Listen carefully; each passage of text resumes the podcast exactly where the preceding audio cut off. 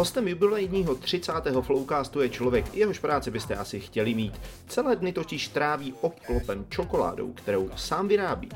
Český Vili Vonka se jmenuje Vašek Durďák, je to zakladatel a majitel čokoládovny Janek z Uherského Brodu a sešli jsme se s ním přímo uprostřed jeho čokoládového království. Flowcast. Flowcast. Flowcast. Flowcast. Flowcast. Když jsme sem přijížděli, tak je tady krásný billboard, nebo respektive billboard, je tady krásná eh, vývěsní cedule, eh, kde jsou vyfocení zaměstnanci firmy a všechny jsou to hrozně jako mladí, krásní, takový eh, perspektivní lidé, jak by řekla Mňága až Jorb. A když se budeme bavit o čokoládě, tak čokoláda je brána jako dobrota, jako takový malý hřích a jako věc, která je vlastně taková trošku, nechci říct úplně nezdravá, ale jako která není úplně neschoduje se úplně s tím, řekněme, zdravým životním stylem. Když se podívám ještě zpátky na tu fotku, tak ta fotka je, to je prostě zdraví a radost jako v jednom, tak se chci zeptat, kolik vy třeba osobně sníte čokolády za den a jak je to možné, že, jak je to možné, že jste všichni tak eh, hezcí a že jste potom nepřibrali. Já mít tady ty nádherné čokolády, které jste nám dali, jako mít to doma, jako tak to do sebe asi cpu pořád. tak co znamená hezcí, to je subjektivní pocit, že? To určitě. určitě tak to nevím, jestli bych o sobě řekl ale těch dnů, kdy jako nesníme čokoládu, je v roce velmi málo a tak průměrně si myslím, že to bude 50 až 100 gramů čokolády, že ten dotaz dostávám často, a ještě to jíte, ještě vám to chutná, tak jo, ty vogo, jo. ještě, to ještě pořád. vám to... Eh, je to ale v návale, že třeba člověk, když vaříte náplně do pralinek a mm-hmm. máte ten den různých 15-20 náplní uvařit, že my si všechno vaříme sami z našich surovin, tak to musíte ochutnávat a to jsou jako dny, kdy už tedy jako nepotřebujete čokoládu a už jdete třeba za kolegama, prosím tě, šel bys mi to taky přechutnat, já už to nemůžu ani vidět, ale druhý den dojdete a zase prostě. A je to tam. E, vy jste říkali, že všechno si děláte sami, s tím trošku souvisí ta metoda bean to, eh, bean to bar, mm-hmm. kterou vy vlastně používáte. Co to znamená? Jak byste to, jak byste to představili člověku, který vůbec nemá ponětí o tom, jak probíhá ten výrobní proces? Takto, já jsem mluvil o pralinkách, tam si děláme všechno úplně sami ty náplně a tak dál. A co se týče té čokolády samotné, tak zhruba dneska 50% nebo 40% je z nakupovaných surovin a 50% je vyrobené úplně od, kakaovo, od kakaového bobu tady u nás ve výrobně, což znamená bean to bar. Bean to bar znamená od toho kakaového bobu až po samotnou tabulku, že ta čokoláda vznikne přímo v té dané jedné čokoládovně, čili že nekupujete třeba už eh, upražené kakaové boby, dejme tomu rozdrcené jako nipsy, ale fakt si dovezete pitlejutové s kakaovými boby, které sami přeberete, upražíte, rozdrtíte, odstraníte slupku a ten samotný vnitřek toho kakaového zpracováváte a vyrábíte z něho tu čokoládu, z které následně vyrábíte teprve ty výrobky. Vy jste říkal, že to i pražíte sami, to znamená, vy tady máte i pražírnu těch kakaových mm. bobů. Jasně, to je jeden z důvodů, proč jsme se vlastně letos třeba spojili s eh, pražírnou Coffee Spot, kde oni nám v tomto můžou zase hodně pomáhat a posunout nás zpět, protože ty kakové boby jsou potřeba i pražit a dělávali jsme to v troubách, v takových velkých, těch průmyslových a nebyla to pražička profesionální, tak teď se i v tomto kousek dál posunem. Praží se to.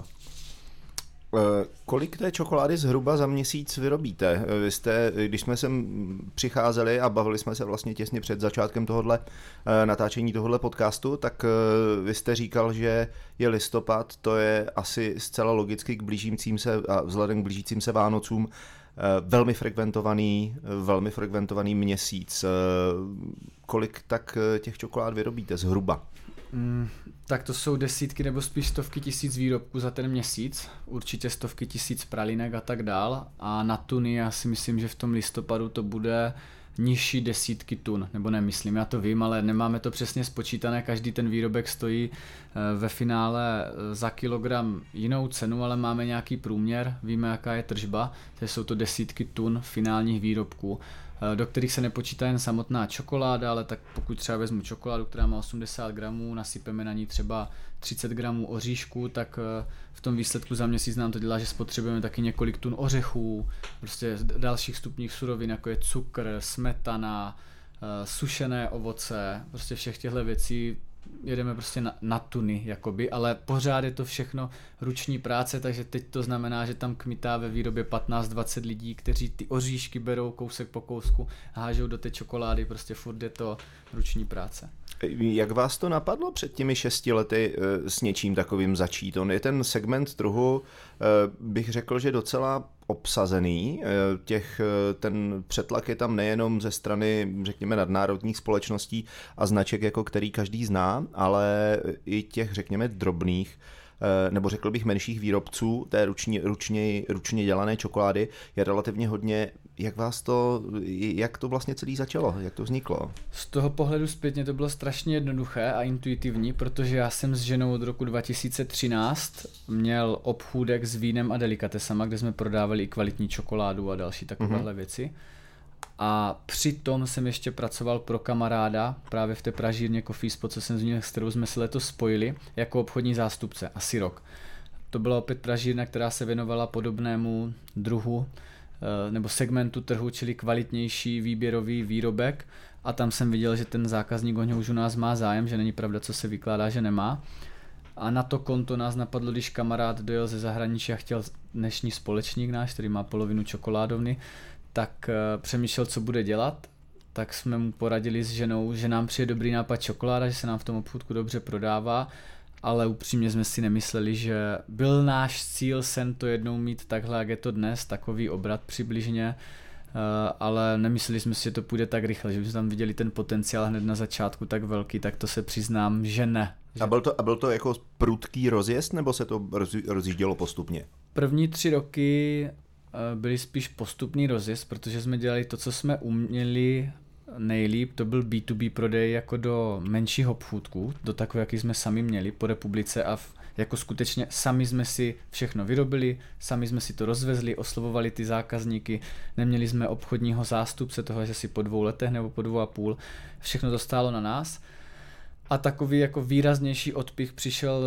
když jsme na konci roku 2019 udělali pořádný web, kde, který jsme líp zpracovali. Konečně jsme s těm lidem dokázali dostat fotky z výroby, jak to vypadá, jak to děláme, ten příběh jim vyprávět i někde jinde, než jenom z úst do úst. A tam nám asi trošku pak i nahrál covid, kdy my jsme zrazu neměli co dělat na začátku, neměli jsme práci, takže nebylo to tak, že by začal covid a nám e-shop fungoval perfektně. Spíš jsme se zaměřili na koncového zákazníka a od té doby to z nějakého 50 až 100% meziročního růstu skočilo na 300% který jsme drželi dva roky po sobě, takže z nějakých uh, čísel jsme vystřelili o 600-700% za dva roky. No vy jste řekl před chvilkou, eh, že jste, ne, eh, že jste vždycky chtěl to mít takové, jaké je to teď, ale předtím, ještě než jsme začali natáčet, tak jste mi říkal, že už je vám to tady malý, čili budete růst, předpokládám ještě. Jak jste na začátku, jak jste se na začátku bavil tady o té kanceláři, které my s oblibou říkáme, že to je office celého top managementu. Pro představu sedíme v místnosti 4x4 metry, kde...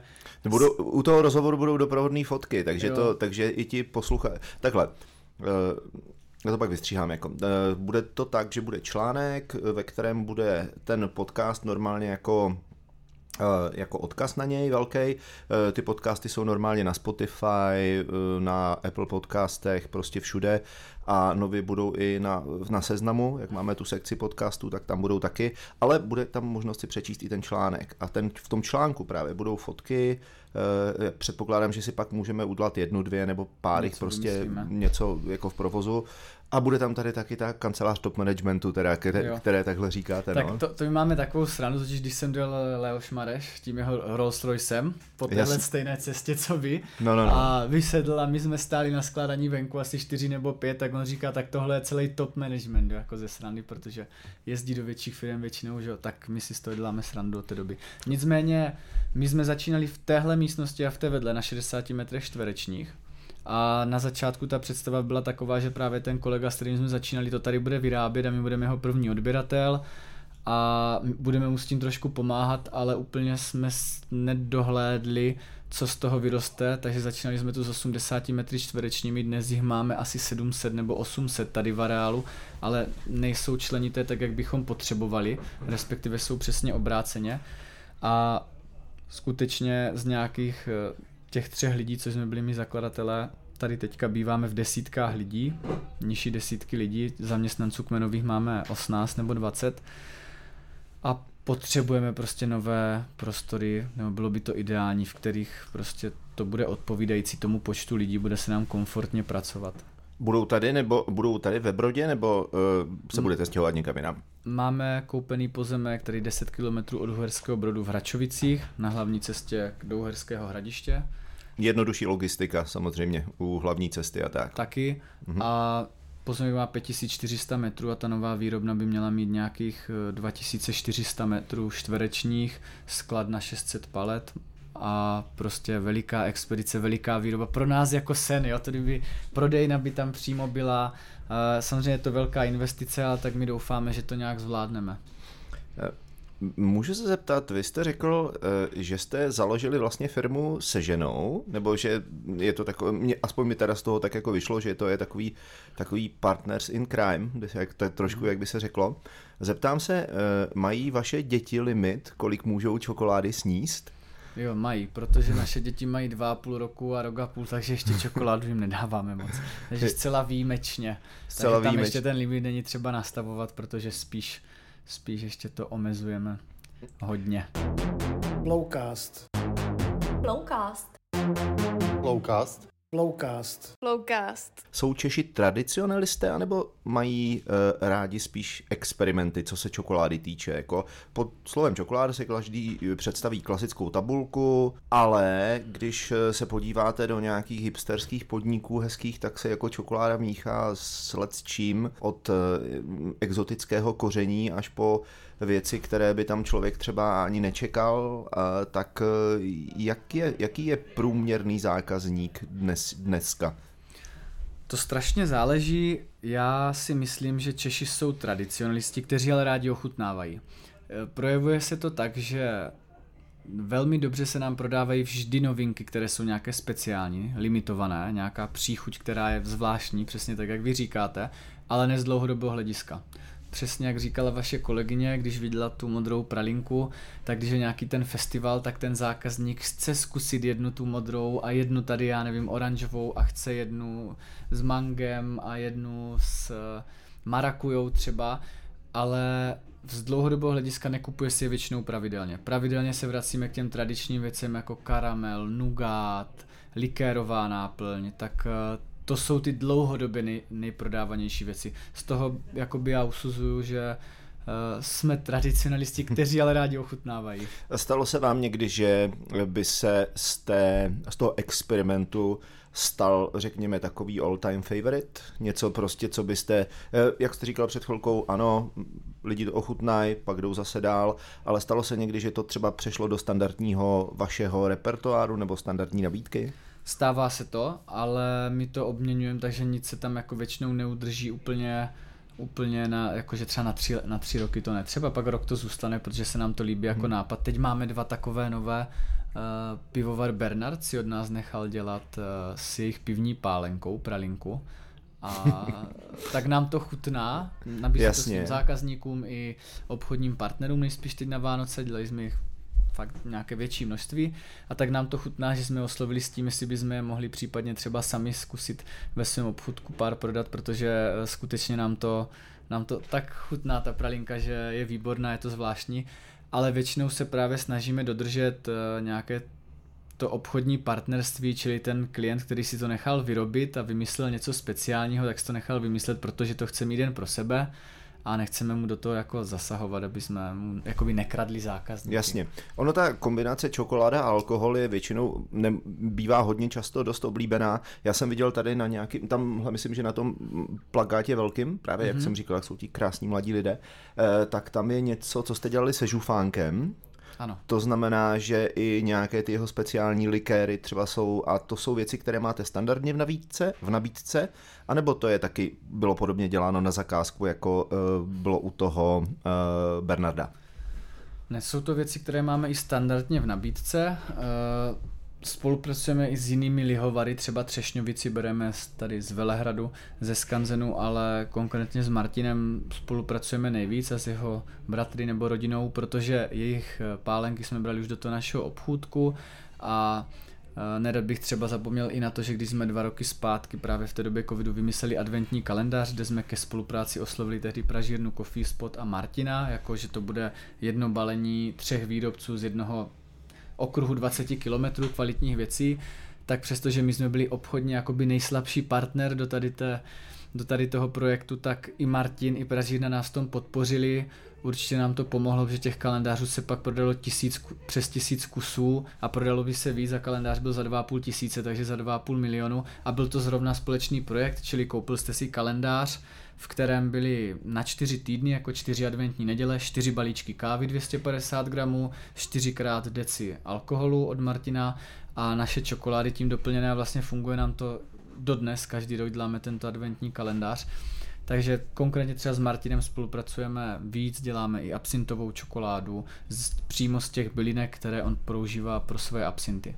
Já jsem ani nevěděl, že žufánek je taky tady, tady taky odsud z našeho kraje, když by se to takhle řeklo. On, on, oni jsou tady někde taky od Brodu? Já jsem... Boršice. Aha. A No, doufám, že to jsou boršice u Blatnice nebo Blatnička. U... Jo. Prostě je to tady 20 kilometrů. Je to, je, to, je, je, to tady, je to tady u nás. A jasně. když na to šlápnu, tak tam jsou za 15 minut, jo? jasně. Jak půjdete na ten rozhovor do Adrie, tak už jste jim zase blíž, jako jinak, mm-hmm. to je mhm. prostě kousek tady. Jo. Ehm,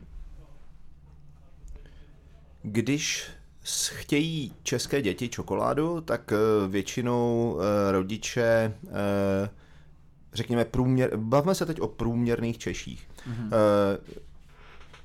Kupní síla eh, je jaka, taková nějaká, jaká je, v současné době prostě panuje krize a e, lidi samozřejmě se snaží šetřit, kde se dá. E, projevilo se to nějak třeba u vás na tom, že by byla třeba nižší, no asi, asi ne úplně moc, protože ta poptávka, jak jsem slyšel, máte, tu máte docela velikou, ale chtěl jsem se zeptat, jestli třeba se nějak přizpůsobujete tomu těm, řekněme, stíženým podmínkám. V podstatě každý má dvě možnosti, jako buď zvýší cenu, pardon, buď zvýší cenu, anebo ušetří na nákladech.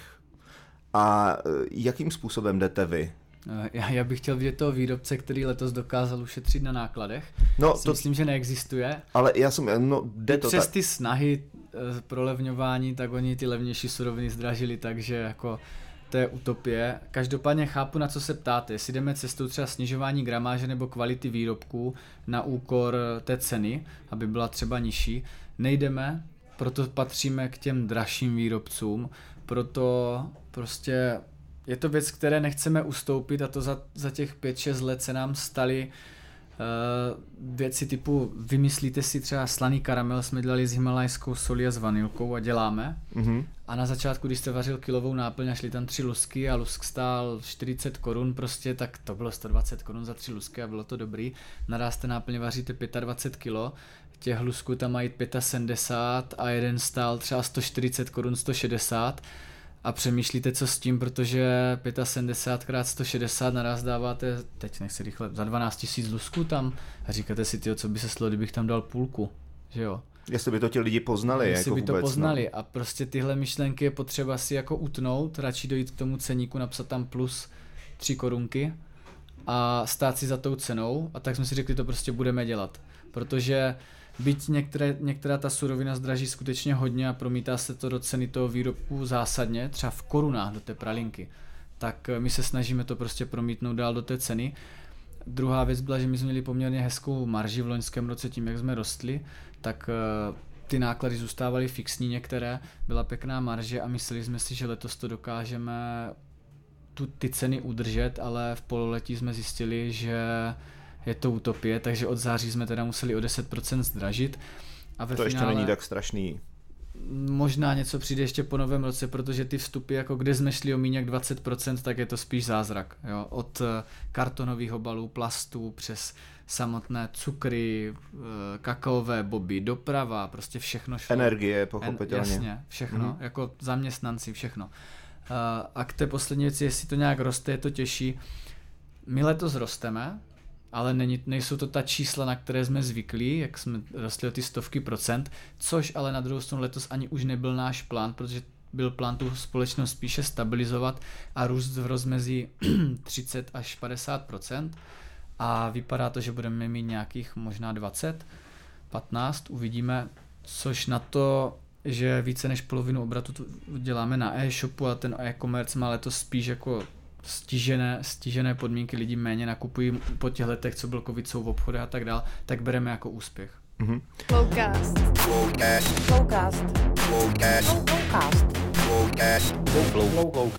Běžný člověk, když chce dětem třeba koupit čokoládu, tak eh, jde eh, do svého oblíbeného obchodu, do jakéhokoliv supermarketu, dá jim tam tabulku milky, která je vyjde, eh, když to řeknu, nebo lintky, když, když, je, když chce něco lepšího a e, teď nerad bych se mýlil, ale řekl bych, že třeba tabulka nebo nějaká menší tabulka milky by mohla stát tak třeba jako 3 až 4 vaše pralinky, plus minus. Jako. A, a je toho samozřejmě méně. Čím byste, e, my dva si určitě nemusíme říkat, v čem je ten rozdíl, proč jsou ty lepší, proč jsou ty pralinky lepší, ale čím vy byste přesvědčil, nebo když, byste, když by vám za váma přišel rodič, nebo prostě nějaký člověk a řekl vám, proč já bych si měl koupit tuhle pralinku, která mě stojí tolik jako prostě, nevím, 20, eh, nebo respektive 4 pralinky mě budou stát tolik jako 20 čtverečků čokolády, jaký je ten, proč, proč bych si měl, proč bych měl na ty pralinky? Jasně, k první části té otázky, kde, kde jste vlastně mluvil o těch jiných výrobcích, no pozor na to, on sám třeba už ten lint dneska, ty figurky a tak dále jsou taky třeba 14, 16 za kilogram stojí, takže to vlastně není levnější produkt. Ale proti těm, jako je Milka, v zásadě uh, jednoznačně je to o tom, že to složení je jiné, to je jako první část, takže my když děláme pralinky, tak nepoužíváme nějaké dochucovací pasty, stabilizátory, ale do těch pralinek dáváme skutečně to třeba sušené ovoce mrazem a pyré pro navození té chuti, jako třeba malina jahoda a zastabilizujeme to pálenkou přímo z jahod třeba. A to je všechno. Takže ty pralinky naše mají kratší trvanlivost, ale skutečně ta chuť je tam jenom z toho ovoce, ne z nějakého umělého eh, dochucovadla. Eh, nemusí to třeba každému nakonec chutnat víc, ale rozhodně je to zdravější a prostě my si zatím takhle stojíme. To je první věc, eh, proč bych si to koupil.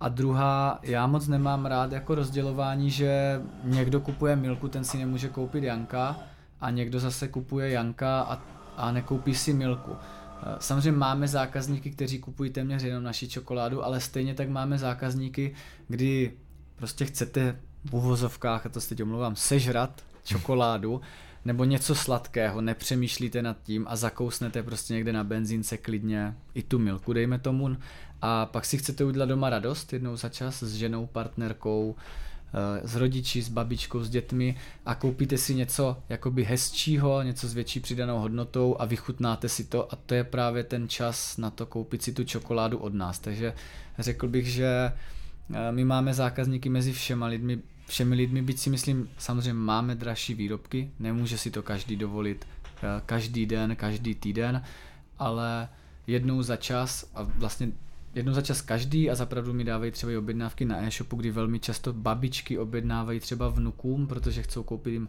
kvalitní čokoládu, tak ji objednávají u nás a třeba sobě by nutně nekoupili, nebo si vezmou kousíček na ochutnávku, na takový ten zážitek a dají to těm dětem, protože pro ně chcou něco kvalitního. Zážitek, čokoláda s příběhem. Já se vás zeptám eh, na jednu věc, vy jste, my jsme tady zmínili Leoše Mareše, on ten Leoš Mareš si jezdí sem pro čokoládu, nebo s váma spolupracuje nějakým? Uh, to, že by si jezdil k nám na čokoládu, to ne. On byl tehdy v Uherském Brodě, měl koncert, a my jsme mu zkusili napsat, on se u nás zastavil a tím, že se u nás zastavil, tak my jsme se zrovna tehdy domluvili na spolupráci, ale uh, nebylo to jenom o obchodu, protože udělal nám to tak nějak nadstandardně, že se mu tady líbilo a trošku jinak než ty spolupráce má, dokonce tehdy dával synovi krabičku od nás s pralinkama a tak dál, takže původně to bylo tak, že my jsme ho aktivně oslovili tím, že jsme věděli, že má být v Uherském Brodě, On tady u nás skutečně přibrzdil, tady seděl ve stejné židli, jak sedíte teďka vy.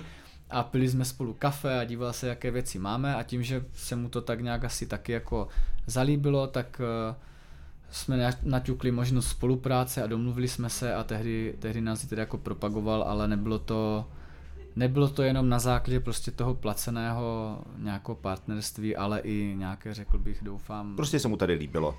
Jo, já věřím, že jo. Uh, předposlední otázka.